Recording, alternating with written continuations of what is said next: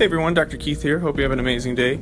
I Just got done talking to a patient, and it's a conversation that I have with tons of people, and that's their frustration with not really understanding, you know, why they're not feeling well, why they're having whatever symptoms they're having, and why it just doesn't go away instantaneously.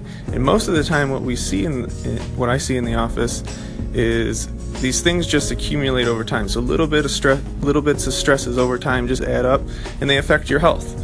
So little stressors, whether they're physical stressors, chemical stressors, emotional stressors, these are all adding up. Then at some point, you're just going to start feeling them, and they're not going to go away instantaneously either.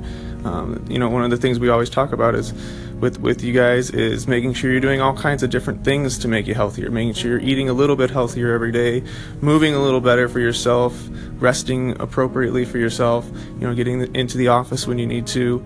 Um, you know, these are all things that you need in order to you get your body back to health.